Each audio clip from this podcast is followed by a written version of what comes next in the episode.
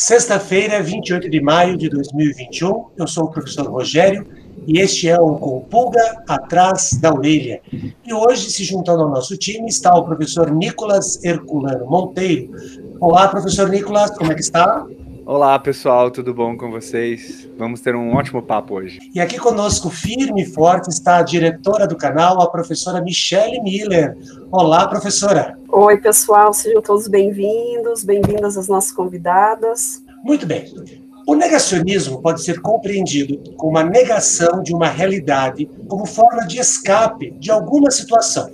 Atualmente, esse ato envolve questões políticas e sociais e pode afetar diversas camadas da população de forma bastante diferente. Como o negacionismo age na nossa sociedade atual e quais são as suas consequências? A população é vítima ou causadora de um sistema negacionista? Como uma atitude negacionista pode fazer parte do governo e pode nos afetar? Todas essas questões hoje no Compulga Atrás da Orelha. O tema de hoje, negacionismo. Uma verdade que dói ou uma mentira que mata. Solta a vinheta.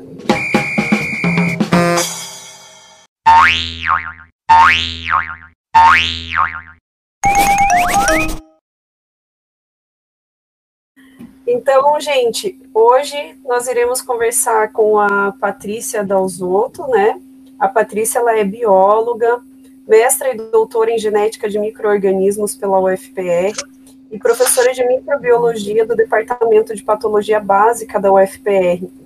Então, professora Patrícia, seja muito bem-vinda. Obrigada, obrigada pelo convite. É um prazer estar aqui com vocês hoje. Também temos aqui uma convidada, né, muito especial, a Rosiane Correia de Freitas.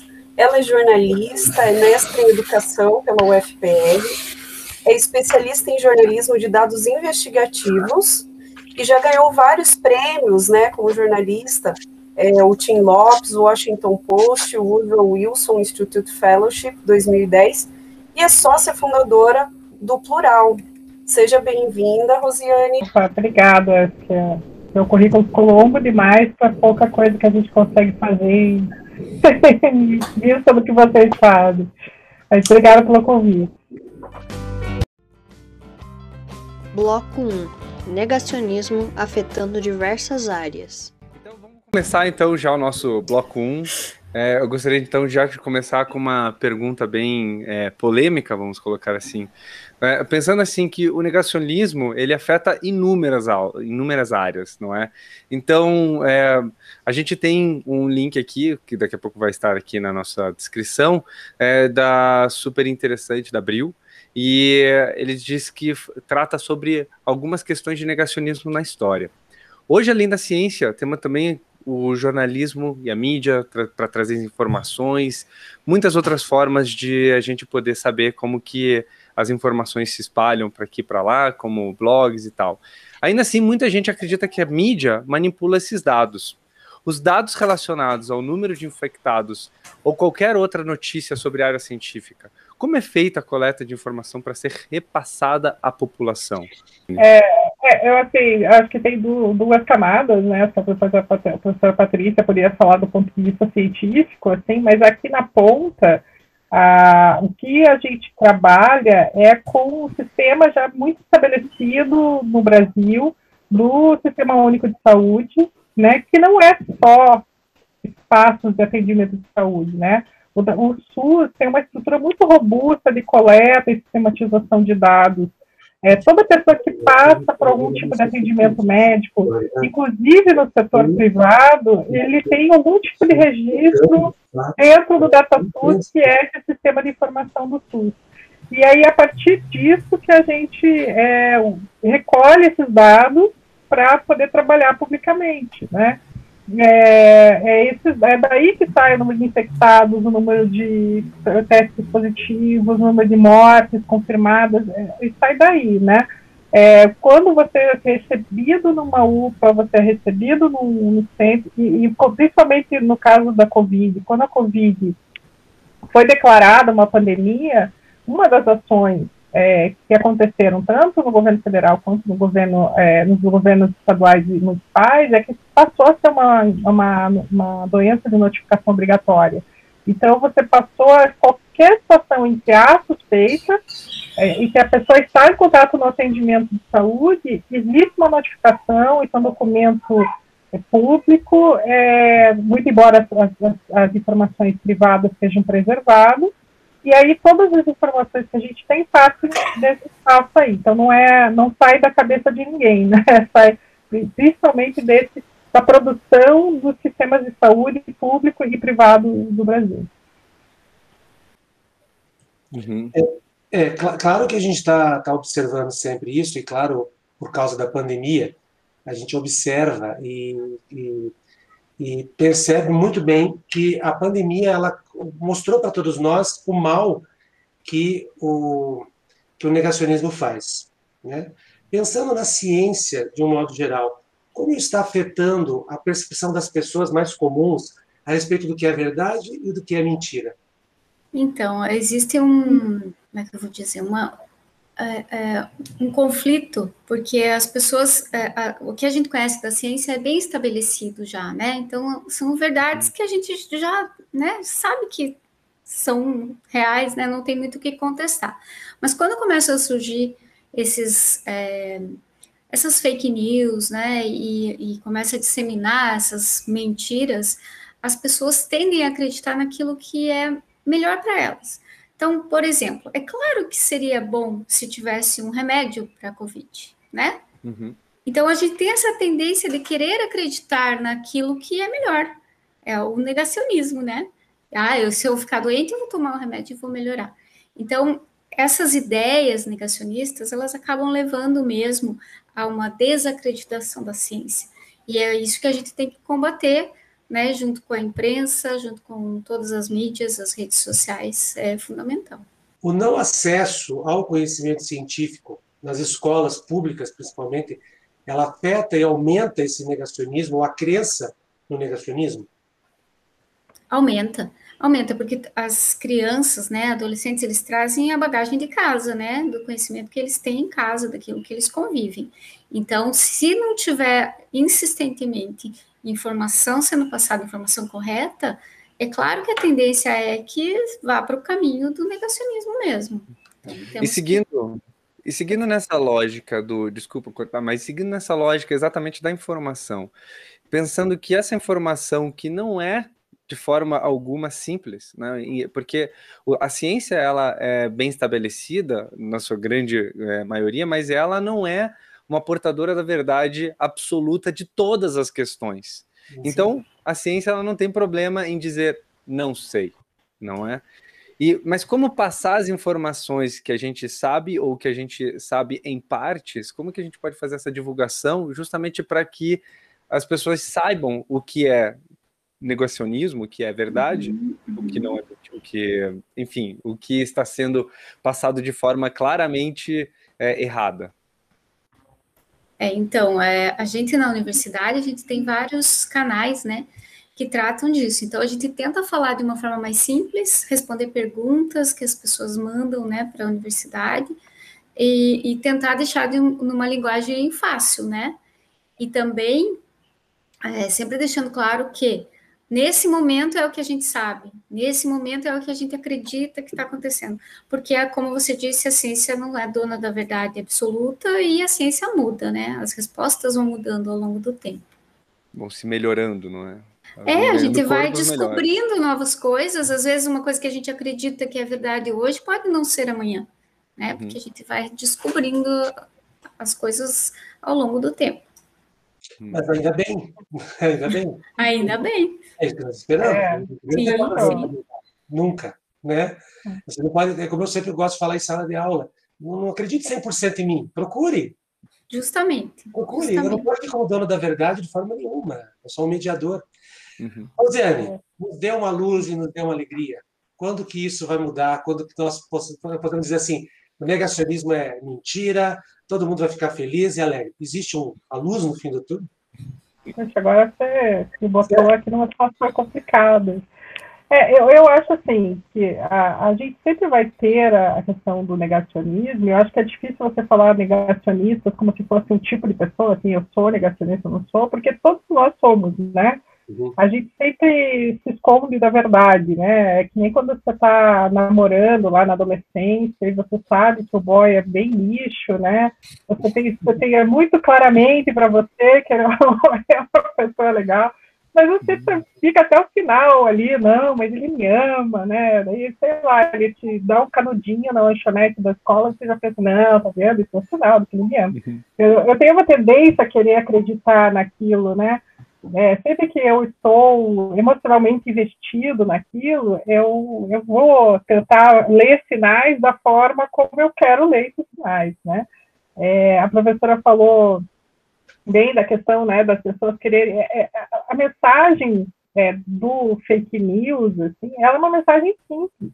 E é uma mensagem que vai no coração do que as pessoas querem. As pessoas querem é eu posso resolver isso e voltar a trabalhar, porque eu preciso trabalhar, eu preciso estudar, eu preciso encontrar meus amigos, eu preciso namorar, etc. Tal.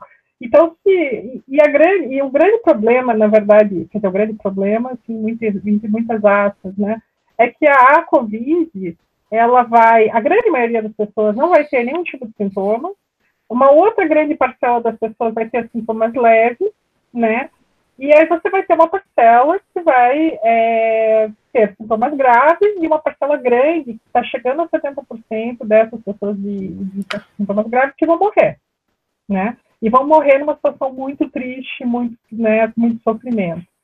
É, só que a grande maioria não, né? Então, o que a pessoa vai acontecer? Ela vai ter a doença, ela vai tomar lá o remédio que dizem para ela que vai curar a Covid, e a chance disso dar certo, entre muitas aspas, é muito grande. E ela vai interpretar esse sinal como uma verdade, porque ela, né, eu, lembro que durante a eleição de 2018 eu vi uma coisa muito emblemática aqui no meu grupo de WhatsApp dos vizinhos, né, que é um lugar assim inóspito que eu tento evitar, mas que estava uma discussão, não sei o quê, alguém falou da ditadura e daí uma pessoa disse, mas eu vivi a ditadura e eu não vi nada disso, né, de né, violência, tortura, etc. Então aconteceu, né? Tipo, eu não vi, não aconteceu. Então a tendência é que você tenha muita gente reverberando essa história, porque ela, ela já ia não ter um agravamento da doença. Ela já ia ter uma resolução dessa doença naturalmente depois de 10 dias, depois de 15 dias, né? É, e o efeito ruim do remédio, quer dizer, as pessoas que estão perdendo função hepática, perdendo função renal, que estão desenvolvendo outros problemas, hepatite medicamentosa, é, vão, vão desenvolver problemas graves, elas vão levar tempos para isso acontecer e elas podem atribuir isso a outras causas, né? Então, e ela, ela vai continuar, porque assim, quando a gente se convence de algo, a gente vai continuar é, sempre é, empenhado naquilo, né? A gente vai sempre, sempre é. Então, a, eu acho que o grande desafio aqui não é nem o acesso à informação, mas essa, essa desenvolvimento intelectual, né, da pessoa, de entender o mundo como um mundo complexo, né? Você, quando criança, você divide o mundo entre bons e maus. E as coisas são é, preto, pretas ou brancas, né? E no desenvolvimento intelectual da pessoa, ela vai começando a entender que o mundo é complexo, que as pessoas não são boas nem ruins, negócios são boas, são, enfim, as coisas têm mais. E a tendência é que quando você tem esse desenvolvimento intelectual, a pessoa passa a ter menos tendência a ser, é, a, a, cair nesse conto da carochinha, né, de, de diversas coisas. Mas a gente é só sujeito a isso. A gente já, né, a gente clica no link dizendo que eu recebi uma, uma fortuna de uma princesa da, de algum lugar da África, né? A gente cai no golpe do bilhete premiado, porque, enfim, é, tem momentos que a, a emoção leva mais muita gente. Agora, a gente tem que insistir e existe, acho que o grande problema hoje, a gravidade da coisa é por quê? Porque a gente tem pessoas em posições chave é, disseminando informações falsas, né, como é o caso do presidente, é, que divulgou cloroquina, que divulgou, que fala contra o, o, isolamento, fala contra a máscara, né? E nós temos pessoas em situações chaves, como é o caso do prefeito aqui em Curitiba, que, que não, não divulga informações falsas, mas também não faz claramente uma defesa das coisas é, necessárias, né? A gente não tem uma campanha maciça de comunicação como aconteceu lá na Goiânia 1, né, que provavelmente vocês lembram, dizendo, ó, h nenhum, álcool gel, não sei o que. Eu lembro que você não conseguia entrar num restaurante para almoçar sem passar 5 quilos de álcool gel, porque tinha em todo lugar, era uma mensagem constante e era uma coisa coerente. Quer dizer, tá todo mundo falando uníssono, né? Quando tá todo mundo dizendo, lá voltando à história do boy lixo, né? De repente começa todos os seus amigos a dizer, esse cara não presta, esse cara não presta, esse cara não presta, uma hora você, é, realmente, esse cara não presta, uhum. eu vou largar ele. É, é, a mesma coisa, a gente tinha que ter Ministério da Saúde, governo federal, governo estadual, só que a gente tem uma atuação tímida, contida da prefeitura, a gente tem uma atuação muito ruim do governo do estado, e você tem uma atuação péssima de contra. Então, você, isso se soma à existência dessas coisas.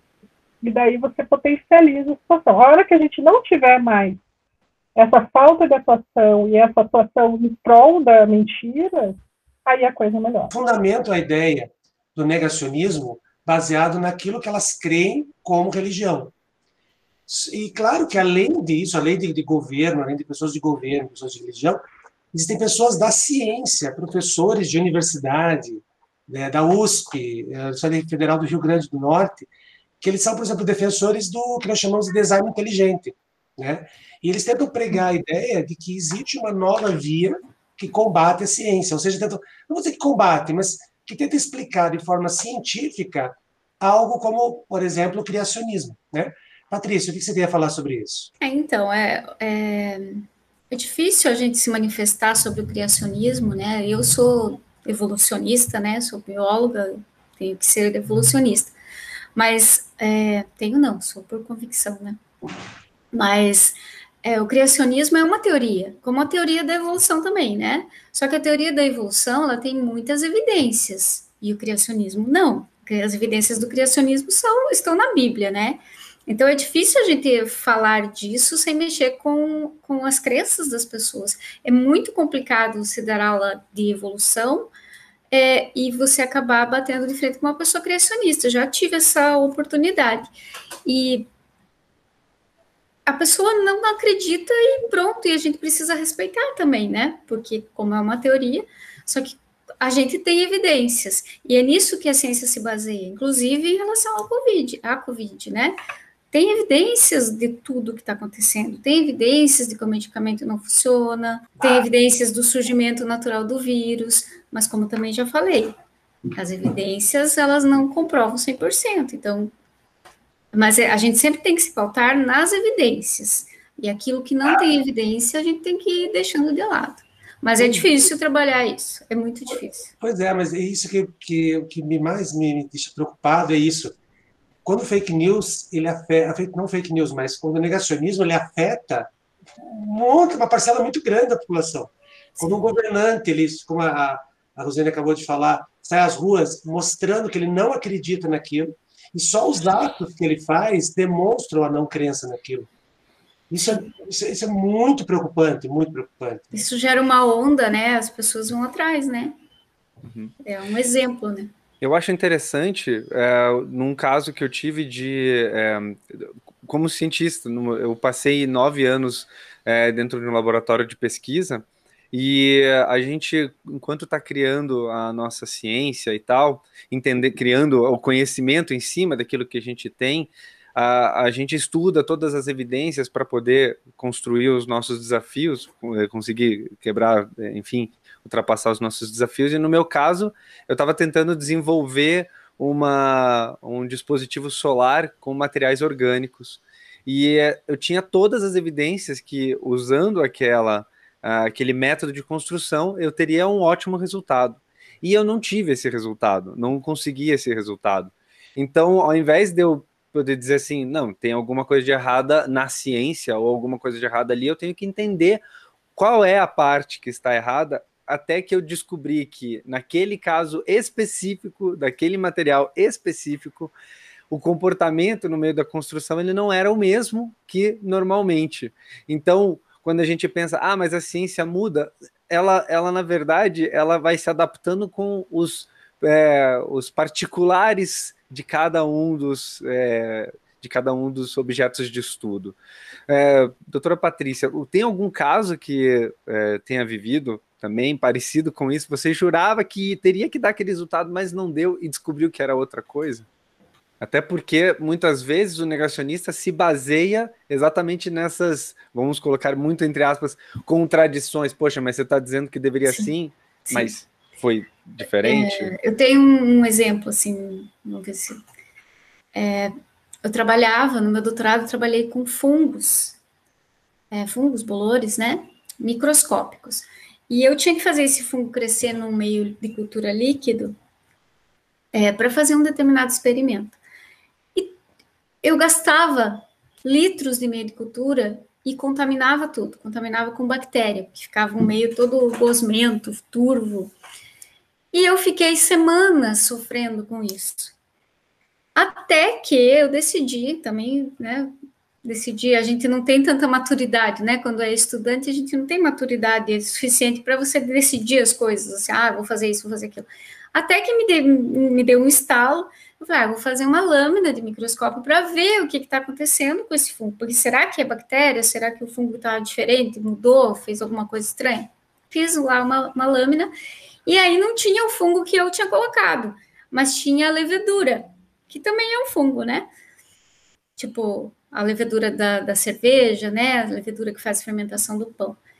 E aí eu fui descobrir que o meu fungo, que não era, que era um bolor, que quando eu colocava no meio líquido, ele se transformava numa levedura e crescia daquele jeito que parecia um contaminante. Então, para você ter uma ideia do tempo que eu perdi, do dinheiro que eu gastei, né, para descobrir uma coisa que era natural do fungo e que eu estava imaginando que que ele agia de um jeito, mas ele agia do outro, no meio de cultura diferente. Então, tem, a ciência tem essas, esses meandros, né, que a gente tem que burlar. Eu queria falar que, assim, em relação à questão da Covid, por exemplo, a gente viu muitas vezes isso durante esse ano, porque, assim, a gente está vivendo o momento e as coisas estão se dobrando enquanto a gente está falando sobre elas, né? a ciência tem esse tempo de errar lá no laboratório sem ninguém saber, né? E, e só vir né, a, a, público quando tem mais certeza dos resultados que está obtendo. É, mas a gente tem, por exemplo, a primeira, a primeira questão, essa questão da cloroquina, por exemplo, inicialmente houve um estudo que realmente tinha apontado algum tipo de, de né, possibilidade de êxito, né? e que depois foi rechaçado por diversos outros estudos, né?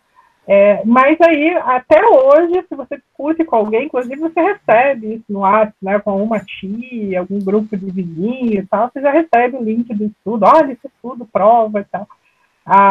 Né, porque as pessoas entendem que as coisas não são né, pontuais, elas vão se avaliando, e principalmente essa questão é, científica da, né, avaliação de, de função de, de, vacina, de remédio, você, você vai ter, você precisa do, da questão temporal para poder ter mais dados e ter maior avaliação daquele resultado. E no jornalismo a gente tem agora outra situação, que é essa questão do laboratório na China, né, da onde teria vazado o vírus né, que também até teve um jornal aí, né, que divulgou uma carta dizendo, ah, gente, nós somos os únicos que falamos isso. Não é bem assim, né? Existia uma teoria de que o vírus vazou, agora parece que existem alguns dados indicando essa possibilidade, mas a, a questão é, que, primeiro, né, a relevância disso e o, assim, porque a dimensão que se deu a isso é de uma guerra biológica da China contra o resto do mundo, o que não parece ser o caso, né, no momento. Claro, pode ser que daqui a 10 anos a gente olhe para trás e veja com outros olhos, mas aí você teve tempo para avaliar todas as questões. Hoje o que se tem é que pode existir, né, pode existir, de fato, é, indícios de que houve o vazamento desse, desse vírus num laboratório. O que, que isso significa? Não sei, mas lá atrás isso não era relevante, né? E isso também não deveria ter afetado absolutamente nada no processo que nós vivemos até agora, desenvolvimento de vacina, desenvolvimento de, de estratégias de lidar com o vírus. Isso só serviu para se negar a pandemia e, e fazer as pessoas é, deixarem de se cuidar, deixarem de usar máscara, deixarem de. Então, se você, assim, pensando, fazer uma extrapolação louca, né? Se de fato tivéssemos uma guerra biológica contra a China, a gente está lutando contra a gente mesmo, porque a gente uhum. usou essa informação para quê? Para as pessoas não usarem máscara, para as pessoas não fazerem distanciamento, para as pessoas continuarem se aglomerando, que são coisas que a gente já sabe há mais de um ano que são efetivas na contenção do vírus, né? É, então, esse, esse, é o fato que nós temos, né? É, então, a, a, mesmo as informações vão ser sempre, e, e essa é uma questão de maturidade, a gente perceber que as coisas mudam, né? Bloco 2 Negacionismo em meio do Covid-19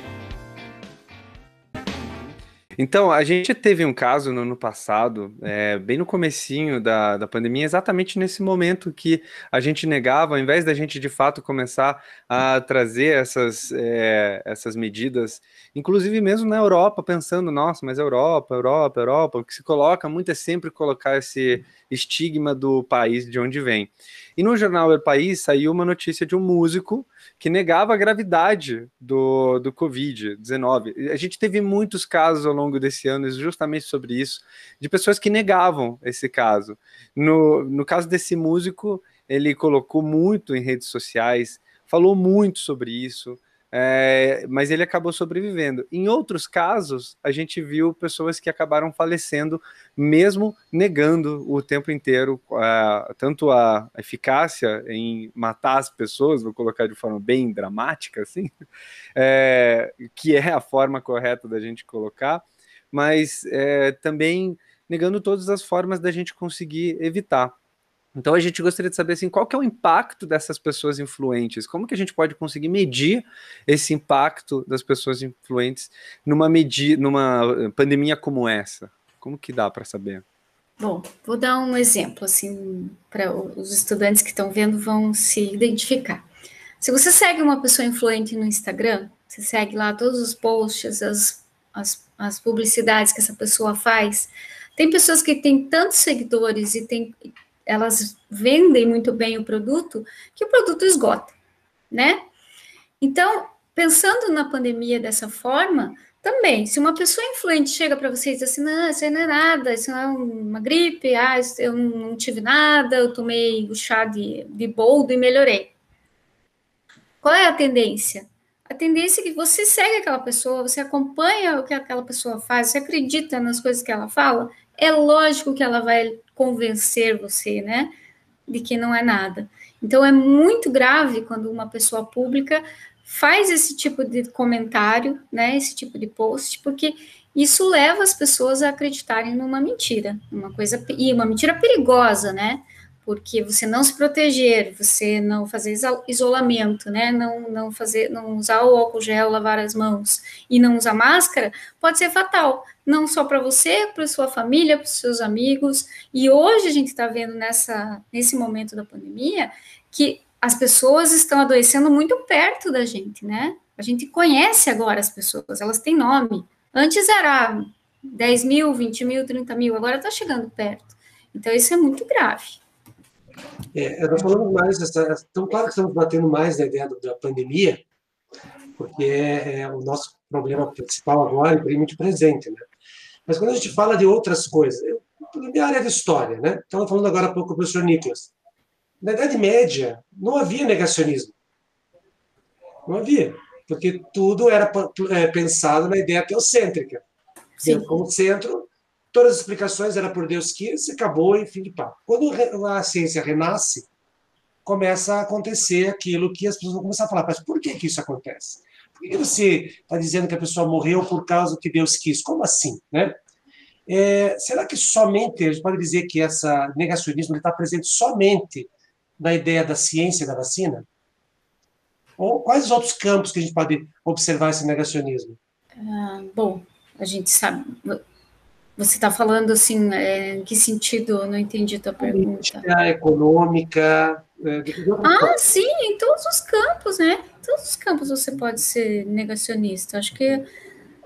É, e também uma coisa que a gente falou lá no primeiro bloco, que eu até ia complementar e acabei esquecendo, é que o negacionismo ele acaba sendo um mecanismo de proteção para a gente, é um mecanismo de defesa, porque a gente se sente melhor, né? A gente quer evitar uma verdade inconveniente, né?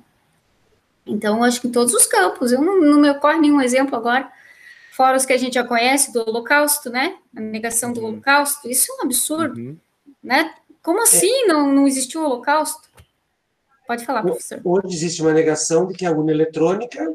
Ela... Também, também, também é. Ela, ela, permite fraude, né? Mais do que o papel. E, e, é uma campanha para um projeto para que seja além da urna eletrônica o voto impresso. Sim. Pegando o gancho aqui, né? A, a, tem também o negacionismo de que ah, os jornalistas manipulam muito as informações, né, Rosiane? Não, o jornal não apresenta.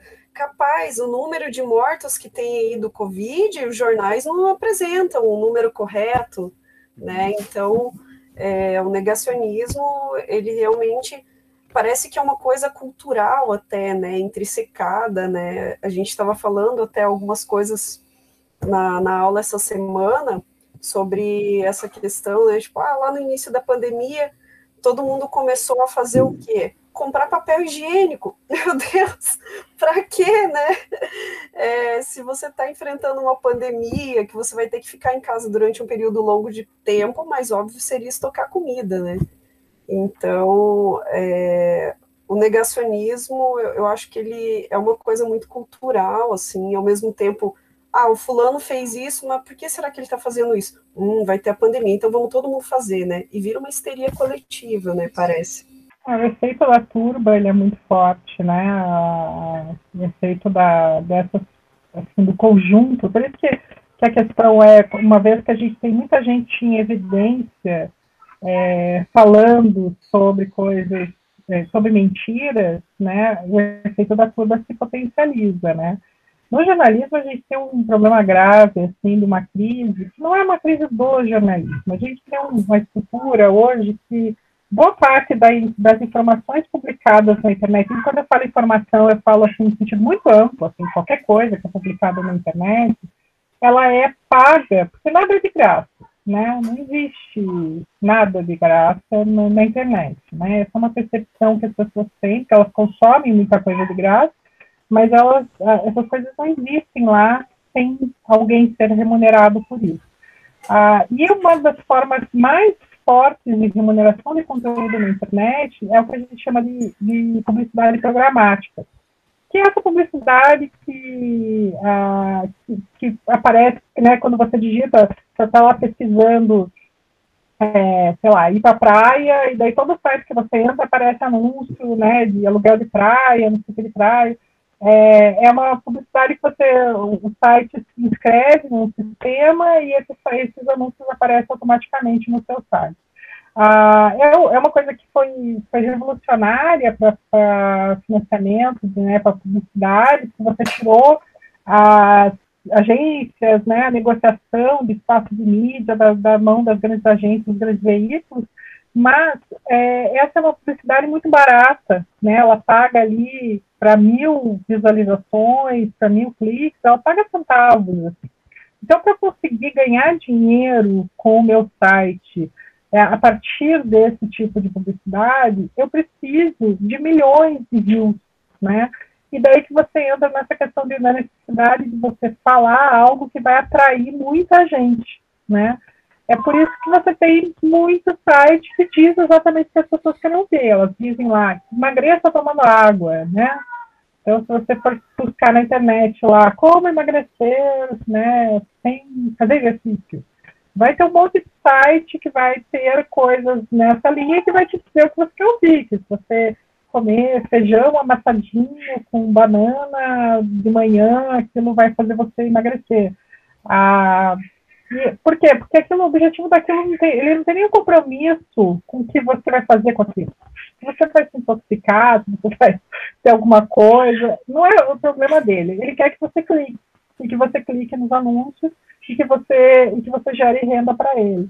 Então, muito do, tem muita coisa na internet que disseminou ah, remédio, que disseminou falsas curas, se disseminou uma série de coisas, porque isso dá audiência e isso se reverte em dinheiro. Eu estou falando assim, milhões de reais são captados a partir desses sites que vinculam mentira. E o jornalismo tradicional, principalmente aquele que se vale desse modelo financiado por, né, pela publicidade é, programática, ele acaba é, flertando muito de perto com isso. Né? Como é que ele faz isso? Ele fica vinculando, ele fica botando ah, o, presidente voltou a defender cloroquina. Para que, que eu vou vincular isso? Porque é mentira, né? Mas é certo do ponto de vista jornalístico que, seja quem for, seja o Papa, seja Deus, o cara veio e falou que o céu é vermelho e o céu é azul, você diz que o Papa mentiu. Né? Isso é, é isso, é essa notícia. A notícia não é que o Papa falou que o céu é vermelho, a notícia é que o Papa mentiu. Ah, se a pessoa que é presidente, que é, ministério, que é ministro da Saúde, diz que o isolamento não funciona e todo o suporte científico diz que o isolamento funciona, a notícia não é que ele falou que, que, o, que o isolamento não funciona, a notícia é que ele mentiu. Mas esse mentiu não atrai tanta audiência quanto você é, colocar, reverberar, né? Porque assim você, você faz essa atração da audiência pelos, pelos termos, né? Então você tem que botar cloroquina, você tem que colocar, tem que colocar certos termos que vão atrair esse público e daí você vai é, receber essa, esse dinheiro que vem da publicidade que é exibida em expandido. Então isso que fomentou muito a indústria da mentira que né, é, é, paga pessoas. As pessoas vivem disso, ganham dinheiro a partir disso, porque, por conta desse sistema, e que a gente ainda está, que muito embora desde a eleição do Trump, né, você teve uma série de medidas no Google, no Facebook, etc., para tentar desmontar algumas coisas mas a estrutura que financia isso continua vigente, ela continua ganhando muito dinheiro, é, as custas das vidas das pessoas, enfim, muita, a gente pode ligar essas mortes diretamente a, a, a essas mentiras, né? Bom, vou pegar um pouco da minha, da minha, da minha, da minha experiência histórica, e é claro, falando um pouquinho da gripe espanhola, que talvez seja a epidemia mais próxima da gente nessa linha de tempo aí, né? 100 anos atrás. Quando, quando logo surgiu a, a, essa nova pandemia aqui, uh, surgiram fotos da gripe espanhola de pessoas usando máscaras, né? E me falando, nossa, é igual, é parecido, aquela coisa toda, né? E uh, a gente lendo e procurando saber como foi a gripe espanhola na, na questão histórica, eu percebi que nos Estados Unidos, aonde, segundo as fontes, a gripe espanhola apesar do nome, surgiu nos Estados Unidos, tinha grupos de pessoas que eram chamados os a Liga Anti-Máscara. Né? Isso lá há 100 anos atrás, mais de 100 anos atrás. Perguntando, para a Patrícia, doutora Patrícia, álcool em gel, máscara, distanciamento social, na questão científica, ela funciona? Definitivamente essa história, vamos pensar nisso definitivamente. Ela funciona? Funciona, sim. Não tem, não tem nada que, que, que tire essa conclusão, né? A gente sabe, veja só, eu acho que, não sei vocês, né, mas eu acho que muita gente não pegou a gripe, o resfriado comum esse ano, esse ano que passou. A gente não pegou nada. Você pegou? Ih, não pegou, né? Então, por quê? Porque a gente está lavando muito a mão, né? A gente está tendo a etiqueta respiratória, a gente está usando a máscara. Máscara que os asiáticos usam, ó, para se proteger e proteger principalmente os outros, né? Para evitar justamente essas epidemias. Então, gente, álcool em gel, lavar as mãos, usar a máscara. Qualquer tipo de máscara, o importante é utilizar a máscara, né? E, é claro, o distanciamento social funciona e vai ser a única forma da gente conter um pouco a disseminação do vírus até que todo mundo esteja vacinado. É o único jeito. É, eu achei, não sei, eu não sei se eu pessoal eu percebi isso, claro, pelo menos, claro, muita gente percebeu. Depois da H1N1, é, nós tínhamos álcool em gel em todos os lugares possíveis e imagináveis. Uhum. Era a escola, quando eu leciono, antes da H1N1 não tinha essa coisa. Hoje não. Você tem álcool em gel em, em todo momento. Né? E por que será que, o, que, o, que os negacionistas não observam isso, não percebem isso? Que é tão óbvio. Porque é muito mais fácil você falar uma mentira, porque você quer desacreditar uma coisa que já está estabelecida, justamente para tirar a credibilidade, e não só de Covid, né? Eu acho que é uma coisa um pouco maior, assim, né? Você quer desbancar o que uma determinada pessoa está falando, um determinado grupo de pessoas está falando. Então, acho que é mais complexo, mais profundo. É um, e é uma é uma coisa até acaba sendo criminosa. Pois é, eu lembro que é, quando teve o H1N1, até eu, de ter lido uma matéria, e eu não vou conseguir recuperar agora, mas naquela época eu li uma matéria mostrando que depois de um ano, os casos de rotavírus diminuíram consideravelmente. Exatamente pelo mesmo motivo. A gente aprendeu uma nova habilidade de se cuidar com uma higiene que a gente nunca tinha tido no nosso tempo de vida, vou colocar aqui, não é? Porque é, se a gente viveu a pandemia como humanidade do, do é, da gripe espanhola, né? Então, como que a gente não consegue enxergar é, hoje? Mas a gente não viveu de fato, né? A gente não estava lá de fato. Mas sabe, tem um, tem um livro que até eu tenho um blog que eu fiz no ano passado para justamente para fazer divulgação sobre né, biologia, microbiologia de uma forma um pouco mais é, mais simples, né? Sem usar termos muito científicos nem nada. E né, quando eu fiz um texto para esse blog, eu falei de várias pandemias ao longo do, da, da história, né? E aí eu me deparei com um livro que chama-se A Peste, acho que o professor Rogério deve ter ouvido falar, você também, né? É, que, que retrata exatamente isso, que é do Camus, Camus, o nome é francês. E ele retrata uma, uma cidade fictícia na Argélia e que começa o livro lá com um médico achando um rato morto. E aí, eu fui lendo, eu não li o livro, mas eu li uma resenha bem completa do livro, e aí vai passando por tudo que a gente está passando. Quer dizer, ah, não é nada, ah, você, você só quer fechar o comércio, você quer impedir a gente de trabalhar, você não quer que as pessoas entrem na nossa cidade. E aí virou uma briga, né? Entre os governantes, entre os moradores, e, e é exatamente o que a gente está passando hoje. É natural esse processo, como deve ter sido lá na gripe espanhola. É a negação no início e depois a aceitação, né? Lá no final, é, de que tem que tomar essas medidas. E as medidas quais eram lá na gripe espanhola? Era quarentena também.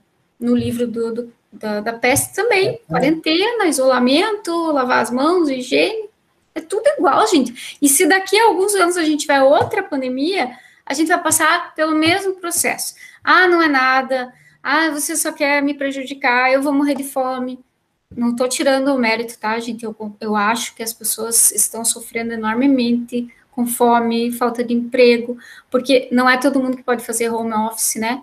Então, é muito sério também, tem esse lado da pandemia que a gente não pode esquecer. Então, não estou desmerecendo de forma alguma. É uma tristeza que a gente tem esse vírus que a gente tem que ficar com esse, todo esse cuidado, mas as pessoas precisam trabalhar, elas precisam ganhar o dinheiro, elas precisam pagar as contas. Então, é, é uma coisa complicada, né? Mas, professora, só destacando, aproveitando o seu gancho aí, né, também tem essa questão de que o negacionismo é, prejudica justamente essas pessoas que precisam trabalhar, né? Porque a, se você olhar, por exemplo, os países ali asiáticos que tiveram a, a epidemia de SARS, né, lá no 2000, 2000 eu, não, eu não lembro. Foi 2002. 2002. E, e eles estão bem lá em relação à Covid-19, né, por conta desse hábito, né, todo esse cuidado que eles têm com o metrô funcionando, com um monte de coisas funcionando, e, e com a questão econômica em andamento, né, por quê? Porque com a adesão adequada, assim, uma das razões que a gente hoje não pode liberar geral aqui em Curitiba, por exemplo, é que as pessoas não usam máscara direito, né, elas, é, elas fazem, correm riscos desnecessários, elas não fazem higiene adequada das mãos, né? Se a gente tivesse adequadamente essas medidas, a gente teria já retomado alguma coisa, teria contido a, a, a, expansão da doença, né? Se, a gente cuidasse dessa questão de, de higiene, de, de, uso da máscara, a máscara de qualidade, né? Tem muita máscara é, que é muito solta, né? Que fica abaixo do nariz e tal. E, e, se a gente tivesse maior cuidado com isso, a gente estaria trabalhando, né? Inclusive, assim, né, se as escolas levassem a sério os protocolos, a gente não estaria tendo aí três, quatro surtos de Covid em várias escolas que a gente está recebendo informação aqui. Por quê? Porque os professores estão, não se respeitam as bolhas de convívio, os professores estão com contato de muitos alunos, tem pai e mãe mandando crianças com o nariz correndo para a escola, né? A, a, a, escola não, não comunica claramente para os pais o número de casos de suspeita. Então, essa resistência, e daí eu acho que é uma resistência não só do negacionista raiz, aquele cara que, né, que sai por aí sem máscara e tal, mas aquele cara que usa máscara, mas usa mais ou menos, e, e que diz que está fazendo protocolo, mas está fazendo mais ou menos. Esse cara eu acho que é muito pior, inclusive, né? Porque o negacionista eu mantenho longe de mim, né? Agora, aquele cara que está mais ou menos, que bota a máscara na hora que ele vai atender a pessoa, mas ele estava sem máscara até aquele momento, né? Ele tossiu na mão, limpou na macaca botou a máscara. Já vi isso acontecer. O negacionista é. enrustido, né? Exatamente, aquele cara que não está comprometido com o negacionismo. Negacionista né? Nutella, isso. Exatamente, esse cara não é raiz, ele não assumiu, assim mas ele, ele não acredita, ele, ele diz, não, se Deus quiser, deixa Deus, Deus precisa que a gente trabalhe em prol né, da coisa. Né? É, esse cara, isso, e esse cara que não deixa ninguém trabalhar, né? Uhum. Esse cara que tá. A gente não estaria com mil e poucas pessoas internadas com Covid se essa pessoa tivesse mantido o narigão dentro da máscara, né? É, esse é o fato, né? Desculpa ter interrompido. Ou não tivesse ido para balada, né, clandestina. Uhum. Também. Sim, uhum. sim. E, e, assim, a balada, é, a gente poderia fazer balada? Eu acho que a gente, a gente teria, se a gente tivesse comprometido, a gente poderia ter pensado em formas das pessoas conviverem socialmente, né? Na Filadélfia, a, a prefeitura fez o quê? Ela fechou ruas para que determinadas é, regiões da cidade tivessem bares e restaurantes abertos, mas ao ar livre, com uma determinada distribuição de pessoas.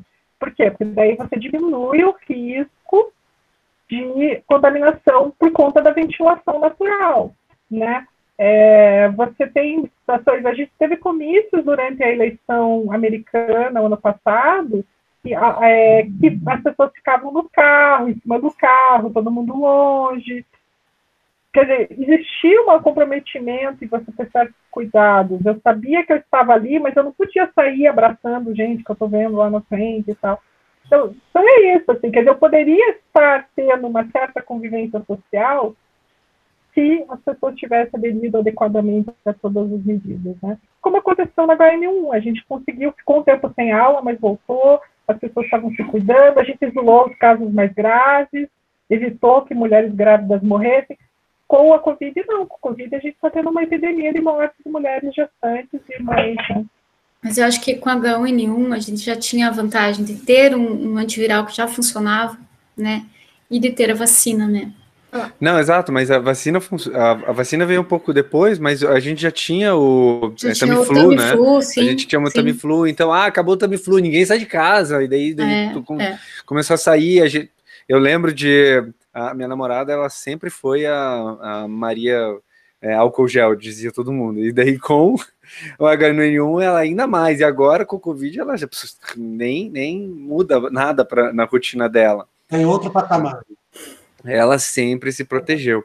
O que eu gostaria de fazer agora, uma pergunta um pouco diferente, é, mas ainda relacionada, para a gente poder entender um pouco melhor até o mecanismo do, é, da mídia também, mas também o mecanismo de como a gente pode entender essas variantes.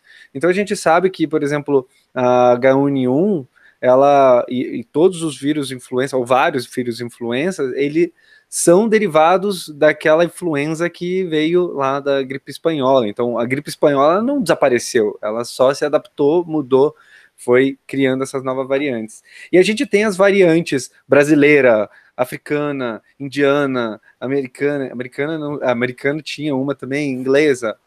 E aí é, ficam duas perguntas. Uma delas, a indiana, por exemplo, ela é conhecida como essa variante B1617, né?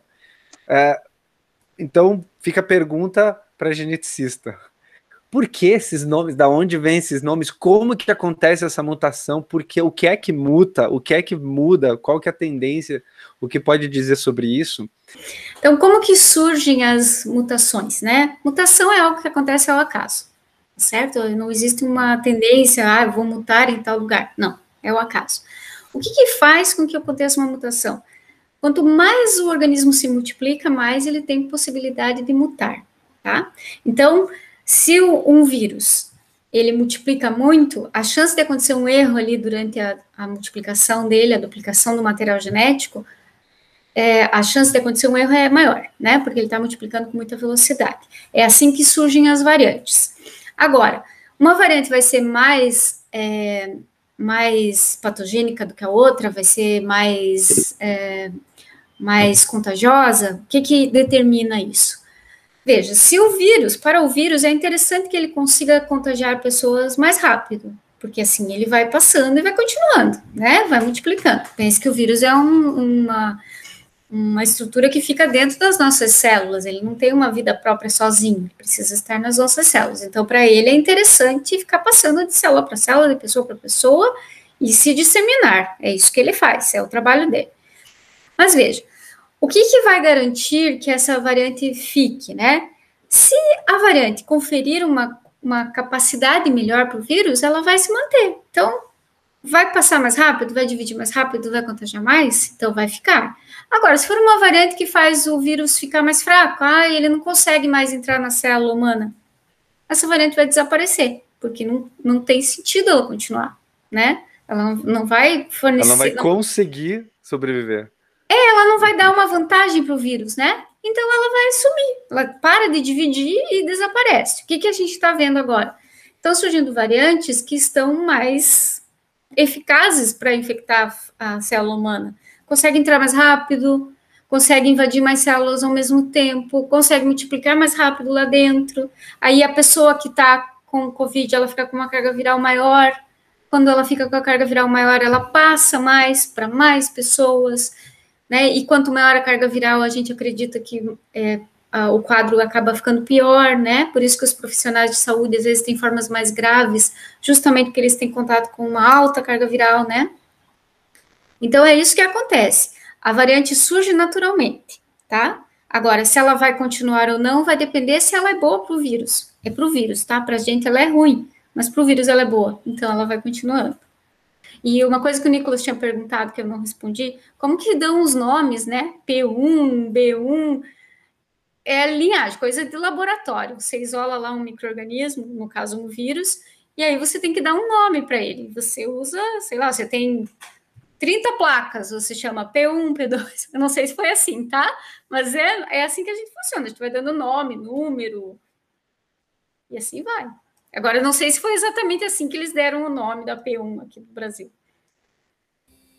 E fica uhum. a pergunta então para Rosiane, por que cultivar esses nomes indiana e qual que é o perigo de você continuar usando como a gripe espanhola, como agora variante de cá ou de lá, enfim, era uma, era uma vacina mesmo, era um, era um covid chinês, né? Qual que é o perigo de usar o lugar ao invés desse nome técnico? A gente aqui no, no Plural, uma decisão que eu tomei, porque sou eu que acompanho isso mais de perto, é que é, a gente tenta trabalhar, a gente não, a gente tenta evitar começar um discurso que a gente não entendeu completamente, né? E essa questão das variantes é uma coisa que eu tenho evitado, porque quê? Porque tanto o governo federal quanto o governo municipal, o governo estadual tem usado o discurso de que as pessoas estão morrendo mais por conta das variantes, o que a gente parece ser um indicador, assim, eu tenho lido muito sobre isso, ah, eu leio muita coisa em publicação científica, leio imprensa né, fora, no Brasil, eu acompanho muita coisa para poder fazer a minha cobertura aqui. Ah, então, parece que existe realmente essa ligação. Mas eu acho que existe, assim, dentro do que a gente está acompanhando, a gente tem outros fatores que são importantes. E, e quando você fala da variante, é, parece que atribuir todo esse aumento das mortes à variante é precoce, porque nós não temos dados suficientes. O que, que é fundamental para o meu leitor entender? Entender que hoje, se você entrar no hospital público ou privado, você vai ser atendido por pessoas menos experientes, numa situação menos ideal, e com a, o, o, agravamento dessa, né, se você foi parar nisso, é porque você está em situação grave e você vai entrar no ciclo ali, você vai, vai, vai colocar suas mãos numa, na, na mão do sistema de saúde que está em colapso, né, e que corre o risco de você não ter todo o suporte que você precisaria para sair bem da situação, né.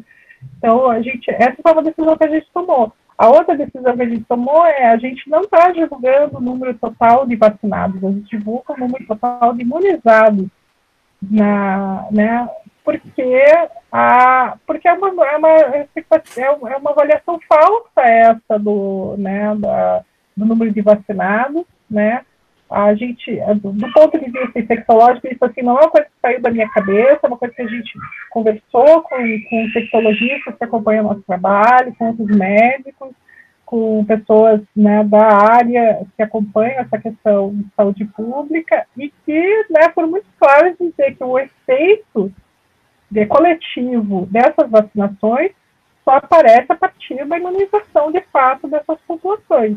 E a gente tem a grande maioria das 400, quase 500 mil doses que Curitiba aplicou, é muito, a, a menos de um terço são doses, são pessoas que efetivamente já tomaram as duas doses, porque a gente tem a Coronavac, que dá a segunda dose em três semanas, né?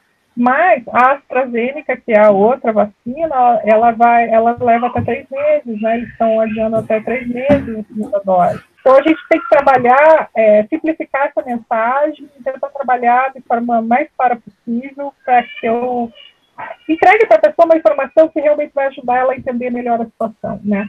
É, pegando um gancho do que você falou, né, sobre a questão da, da vacinação e tudo mais, eu me preocupo com a seguinte situação. É lógico que a vacina ela vai trazer uma imunização, né, e tal, mas é, isso leva um tempo ainda, né, até que até que a gente saiba realmente os efeitos. Então, é provável que durante um período de tempo a gente ainda tenha que manter esses cuidados, né, de usar máscara e tudo mais. É, eu, eu vejo que muitas vezes as populações elas se encaminham para um outro extremo, né? Então, no primeiro momento tem aquela coisa assim, meu Deus, é uma pandemia, vamos todo mundo morrer, então a gente tem que ficar em casa, a gente tem que estocar comida, a gente, né? É aquela histeria coletiva. Mas depois as pessoas parece que começam a flexibilizar mais, né? E assim, ah, se tiver que pegar, que pegue de uma vez, né? Porque daí pelo menos já me livro disso. Vocês acreditam que com a vacinação vai flexibilizar muito a utilização das máscaras? As pessoas podem relaxar mais ainda, né? No sentido assim, ah, tô vacinado, então não preciso, né? Agora já tô vacinado, não preciso mais de todos esses cuidados aí. Vocês acham que é possível acontecer isso? Eu acho que já está acontecendo. Eu acho que as pessoas que já se vacinaram, elas se sentem seguras, né? É, elas pensam nelas, né? Mas a gente tem que pensar que uma pessoa vacinada, ela pode contrair a Covid e ela pode transmitir. Então, esse é o grande problema. Mesmo que ela tenha uma forma branda, ela vai transmitir para as outras pessoas. Então, é muito importante as campanhas, né, que estão na mídia ultimamente, que deixe claro que a gente só vai eliminar máscara e isolamento mesmo, é distanciamento social, quando 70, 80% da população estiver vacinada. Porque antes disso, a gente vai deixar o vírus circular. E a gente precisa eliminar esse vírus, né? Impedir que ele circule. E a gente só consegue isso se ele não existir numa determinada região, né? Então, se eu estiver contaminada, mas as pessoas ao redor de mim estiverem vacinadas, eu não passo para, ou eu passo, mas é, é, claro que elas não vão morrer, né? Mas eu evito que o vírus vá pulando como ele está, né? Sendo transmitido com tanta rapidez. Então a gente precisa fazer, assim, a, a conhecida imunidade de rebanho. E a gente só consegue isso com a vacinação. E a gente não pode relaxar de forma alguma as medidas. A gente tem que é, continuar usando máscara, continuar lavando as mãos, continuar com distanciamento social, mesmo vacinados. A gente não pode pensar só na gente, a gente tem que pensar no outro. É isso, é, esse é o, o ensinamento que a gente tem que tirar dessa pandemia. Não vamos parar de olhar para os nossos umbigos e vamos olhar para o próximo. Né? A gente tem que proteger as pessoas, proteger todo mundo. É um trabalho de formiga que a gente faz. Né? Só se a, a vacina, só eu me vacinar não adianta nada. Todo mundo tem que vacinar. Eu acho que o grande problema aqui no Brasil, né, a gente está tendo uma corrida de vacinação, teve uma furação de fila generalizada, né, professora? E isso Sim. resolve pontualmente a situação de algumas pessoas, né? A pessoa vacinou, ela tá, ela realmente está numa situação melhor do que o resto do sim, país. Sim. Mas mas acho que aumenta o risco aí, né? Mas, pelo que eu tenho lido, e a senhora pode dizer melhor, aumenta o nosso risco, né? De, inclusive de trazer. Acho, eu, não sei se a senhora poderia dizer melhor. Pode invalidar, né? A vacinação ou, piorar a efetividade da vacinação, né? Então, à medida que a gente vai se expondo e o vírus vai multiplicando, vão surgindo as variantes, né? Como o Nicolas falou, e essas variantes, a gente não tem garantia de que a vacina vai funcionar, porque elas podem ter uma mutação diferente, muito diferente, que a vacina não, não, não vai fazer o nosso organismo reconhecer aquele vírus novo, entendeu? É um vírus diferente. Então, nós corremos risco, sim. Por isso que no Brasil, que a gente está com a pandemia de novo, terceira onda, né?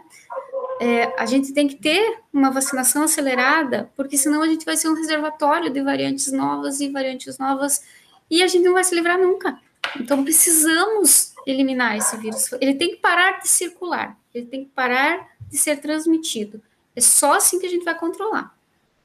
E a gente está sendo muito bom em criar novas variantes, né? Nossa. Sim, né? Porque a gente está tá por aí, está tudo aberto.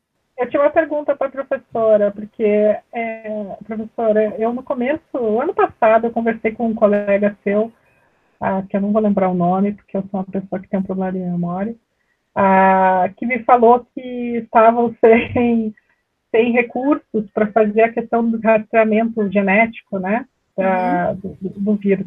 Como é que está esse rastreamento? A gente está rastreando, porque eu tenho a impressão de que a gente rastreia menos, né, olhando aquele, eu fico acompanhando aquele aquele mapa que tem online das, do rastreamento das variáveis, e o Brasil aparece muito menos proporcionalmente à situação que nós estamos, né? Estamos rastreando? Então, eu acredito que a Fiocruz faz esse rastreamento, mas veja, é, é todo, toda análise genética é cara, ela demanda tempo, demanda pessoa com conhecimento técnico, né? E, e eles estão concentrando a energia em fazer os testes, né? E desenvolver as vacinas. E, então, tem muita gente trabalhando muita gente trabalhando com Covid, tentando resolver, tentando achar um jeito de fazer uma vacina mais barata, mais rápida. E eles estão sim rastreando, mas como é um processo que, que é caro, eu acredito que não conseguem fazer numa velocidade muito muito grande, né? Não conseguem fazer muitas amostras. Então, à medida que, que surge, agora sim, surgiu a, a variável indiana, né? Agora tem que rastrear para ver onde que está. Então, nós já temos sete, hoje de manhã tinha sete pessoas no Brasil, né? Com, com essa variante nova. E pode ser que a gente tenha muitas variantes novas no Brasil, só que a gente, como não sequencia todas as pessoas que têm Covid, a gente não isola e sequencia todo mundo, a gente não sabe, mas podemos ter outras variantes sim. Só que o que, que aparece mais? Aquelas que têm é, uma capacidade maior de transmitir. Aí acende uma luzinha lá. Não, essa pessoa está tá passando muito rápido aqui nessa região, vamos sequenciar esse vírus. Aí se descobre que é uma variante nova. Mas a gente deve ter sim outras variantes no Brasil. E talvez outras que ainda vão surgir. Bloco 3 Pergunta dos alunos. A gente tem algumas perguntas aqui Então, a primeira pergunta é, além de fatores políticos, há outros fatores que levam pessoas especializadas a cometer um negacionismo científico, né? ou seja, a gente vê que há uma influência política muitas vezes, né? Mas além dessa influência política, o que mais leva uma pessoa a praticar o negacionismo, né? A negar essas situações aí que, que estão acontecendo, mesmo com tantos dados estampados. Eu acho que é mais ou menos como a gente é. discutiu no começo, que, que as pessoas têm a tendência de querer acreditar nas coisas. Então, acaba transformando uma ideia em evidência, né? Tem pessoas muito inteligentes, muito é, cientistas até, né, médicos, que são favoráveis à, à, cloroquina, por exemplo. Eles estão errados? Não, eles estão seguindo o que eles estão vendo. Ah, eu, eu vi lá que 10 pacientes se curaram. Tá errado isso? Não, não tá. Só que não está usando um método científico apropriado para dizer isso, né? Mas isso também não desmerece aquilo que ele está falando, porque é uma evidência que ele está tendo. Então, o que leva uma pessoa que a, a, uma pessoa que conhece a ciência a ter uma postura desse tipo é essa vontade de, de querer que as coisas sejam do jeito que ela imagina que deveriam ser. É, estou vendo, então, portanto, é verdade. A Patrícia falou uma coisa muito interessante sobre a, a gente acreditar naquilo que a gente está vendo. Eu tive num congresso uma vez e aí era o chefe do laboratório, num laboratório alemão, tratando exatamente sobre o material, os materiais que eu estava trabalhando também na época. E aí ele afirmou: olha, aqui a gente consegue ver claramente que o efeito acontece. Ele estava mostrando uma curva, um gráfico, enfim. Aí eu olhei, mas eu não estou conseguindo ver isso daqui. E aí a pessoa que estava do meu lado também, uma professora de um outro laboratório brasileiro, olha, mas isso não está vendo aqui. Quando ele terminou, ela perguntou: aonde que você está vendo isso aqui? Não, é claro aqui, mas não tá ali, olha, tá vendo aquilo lá. Não, mas a gente tá vendo. E todo mundo concordou com a professora que não estava ali, claro, mas ele e todo mundo no laboratório dele tinha visto aquilo acontecer. Então ele não conseguiu defender ali naquele momento. Então você pode ver que até mesmo dentro de grandes, é, grandes pesquisadores, muitas vezes a gente se prende àquela ideia e aí a gente acredita naquela ideia, mesmo quando ela não faz sentido. E uhum. assim, é, é, muito difícil. Eu acho que é uma coisa, no final das contas, muito humana. Como a própria Patrícia disse, a gente se conforta em cima daquilo que a gente. Não, mas isso está acontecendo tantas vezes, deve ser isso. Uhum. Mesmo que quando. A ciência é uma questão muito. Eu vou colocar complicada, mas eu diria que ela é mais uma. É um mindset, é, um, é uma forma de você pensar diferente daquilo que a gente pensa normalmente. Diferente daquilo que a gente pensa baseado em. Não, eu acredito que funciona. Mas a ciência não tem que acreditar, só tem que, você tem que provar, e vai uhum. funcionar sempre. Mas eu acho que tem um. Eu acho que o outro lado nos traz muita coisa também, sabe, Nicolas? Uhum. Não sei se vocês estão me ouvindo direito, porque a minha internet está meio complicada.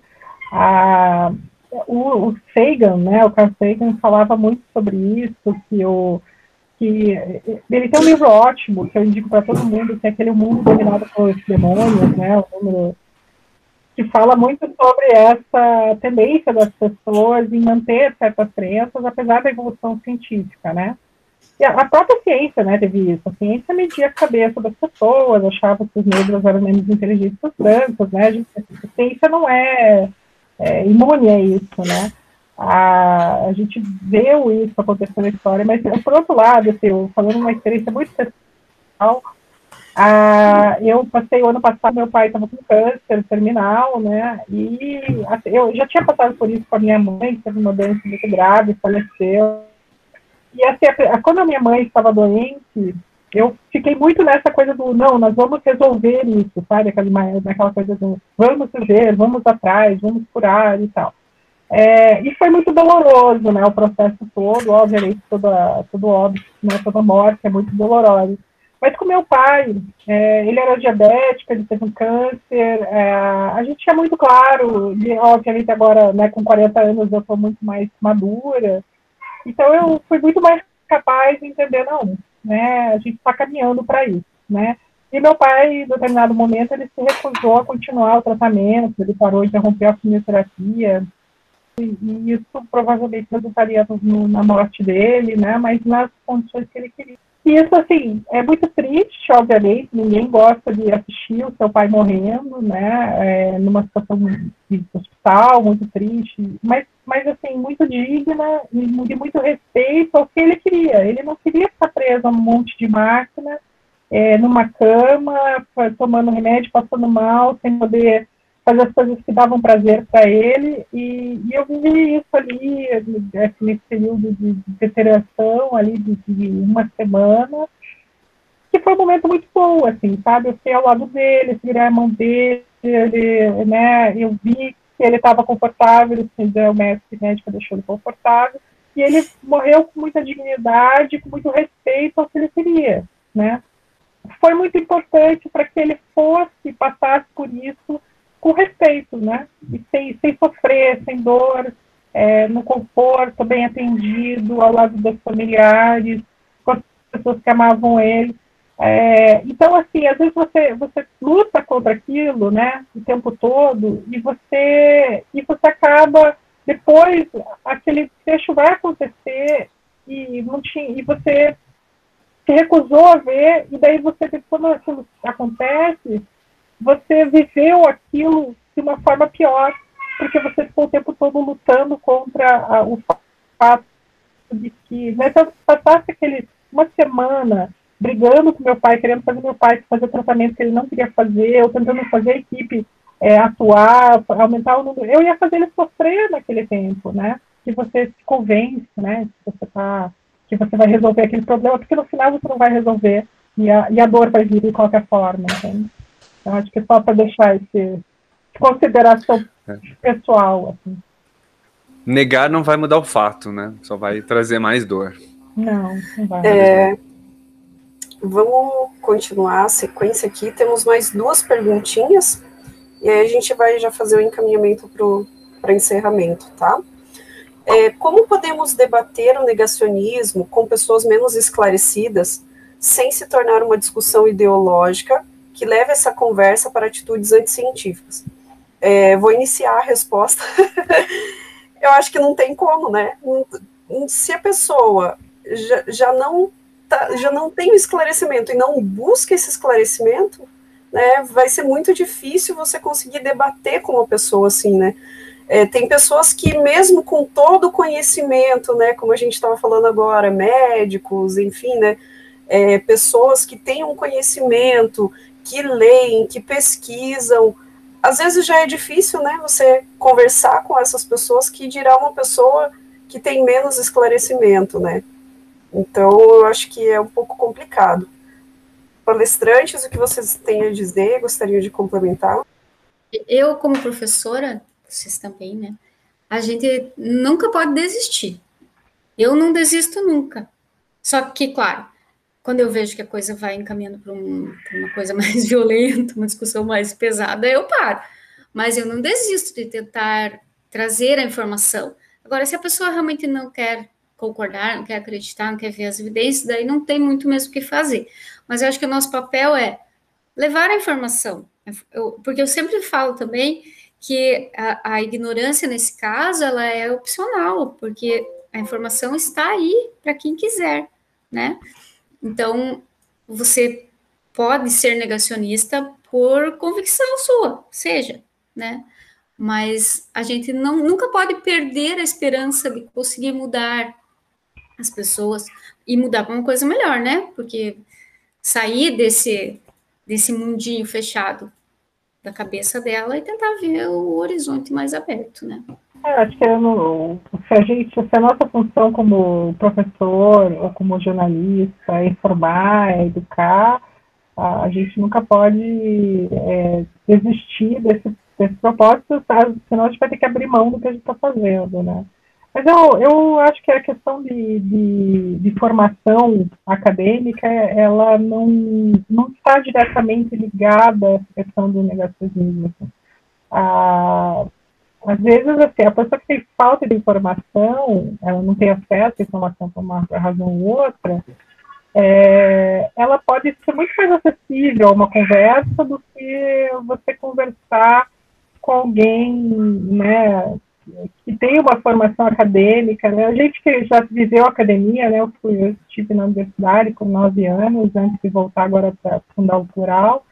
É, né, tem poucas coisas mais chatas do que conversar com um doutor, né? Tipo, tem muita gente muito legal, eu conheci muita gente muito inteligente que era extremamente acessível, generoso e tal, mas tem o pessoal da academia que é de uma arrogância, de uma incapacidade de, de, de, de diálogo, que é uma coisa assim é repugnante, né?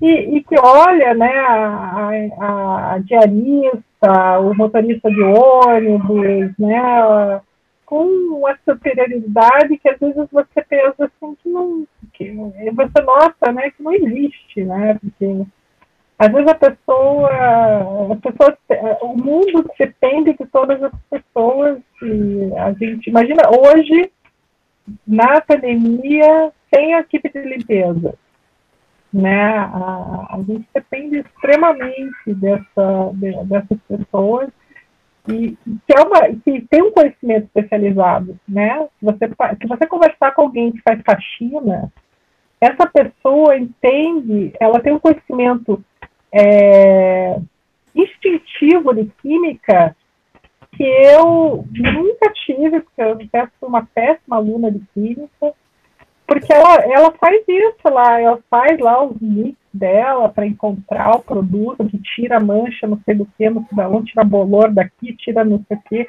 né? Tira coisa de adesivo e tal, porque ela não tem, é, é, ela tem que dar conta daquilo, né? Ela tem que deixar o ambiente higienizado, e ela pode sair né, é, chegar para a patroa e dizer, ó, eu preciso do produto X, eu preciso... Não, porque, né, porque além de tudo elas vivem num ambiente que é muito agressivo com elas, né? E que parte do princípio que elas estão roubando o material de limpeza da casa, né? É, também é muito... Então, eu, eu acho que existe todo um respeito com as pessoas, e eu acho que as pessoas são muito mais acessíveis. Né? É, agora, Agora, no próximo dia 7 de junho, a Organização Mundial da Saúde vai fazer uma conferência que vai durar acho que 20 e poucos dias sobre divulgação científica em épocas de emergência é, de saúde. Muito interessante. Eu tenho, eu, eu gosto muito de consumir divulgação científica, mesmo que muitos dos temas debatidos sejam temas que eu já conheça, já faz muito tempo. Mas o que eu vejo que uh, o debate, o diálogo, principalmente do divulgador científico. Então, a importância da gente colocar, por exemplo, um blog para explicar um pouco mais sobre a nossa área, é, ela, ela traz essa linguagem que a pessoa pode acabar pode entender e é extremamente importante. Pena que a gente não tem mais desse tipo de incentivo. Eu conheci várias pessoas que tiveram essa iniciativa, foram atrás, mas é realmente muito complicado de fazer isso. Mas eu acho que quando a gente dá essa possibilidade da pessoa se informar baseado em é, evidências, trazendo essa tradução, e quando a gente tem a paciência de ouvir, paciência de, de olha, é, entenda, eu entendo o seu ponto, eu, eu entendo o teu ponto, mas veja que existem outros pontos, ou de repente fazer assim, nossa, se eu enxergasse do jeito que você está vendo a situação, se eu tivesse no teu, no teu lugar, provavelmente eu estaria olhando dessa mesma forma com as informações que eu tenho. Mas vamos ver essas informações aqui. Veja as informações e trazer as informações para que ela traga esse pensamento e tal. Eu acho que esse tipo de pensamento é extremamente importante, que seja desenvolvido desde sempre desde a escola, desde pequenininho, e que seja alimentado, para que aí a gente possa fazer realmente um debate.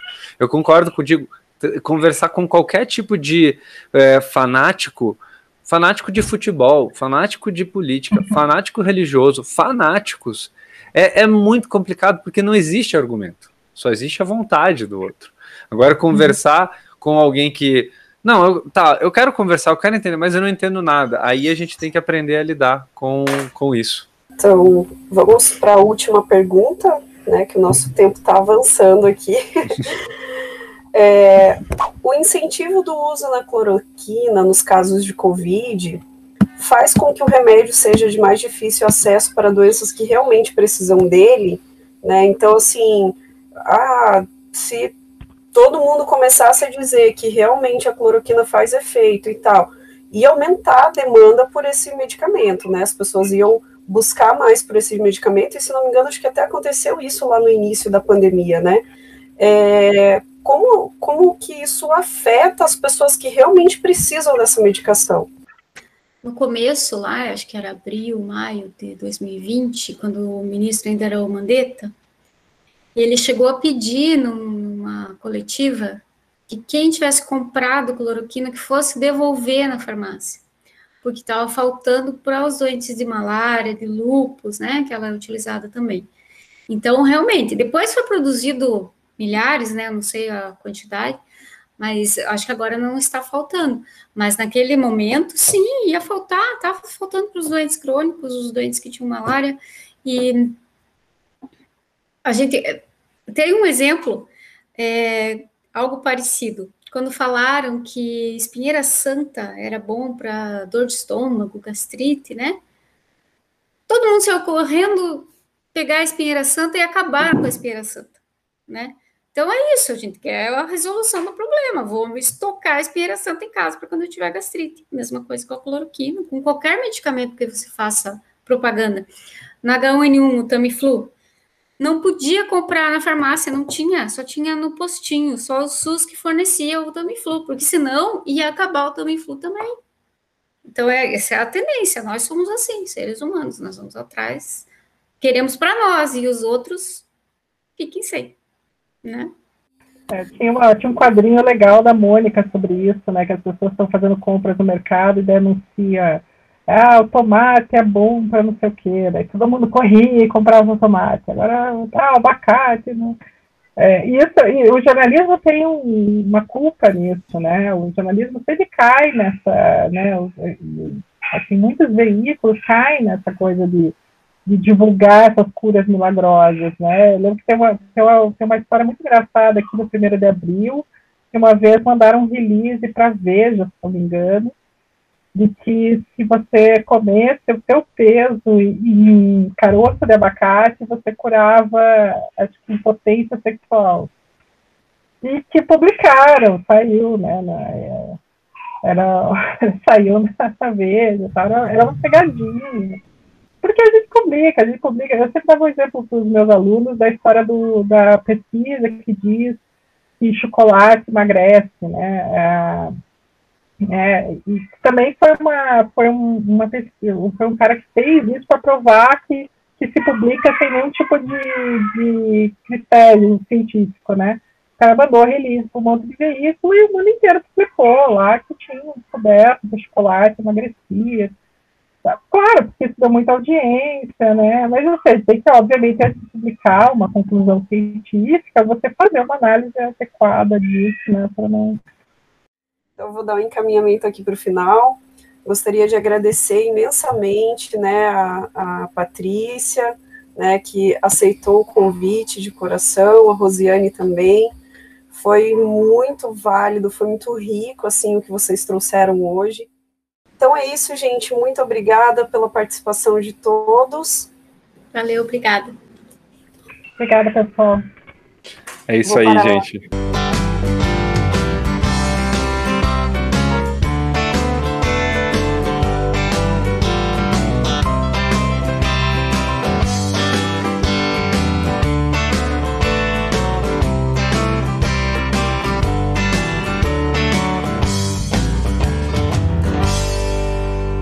Alô pessoal, você que chegou até aqui, não se esqueça, se inscreva nos nossos canais, hein? Um abraço.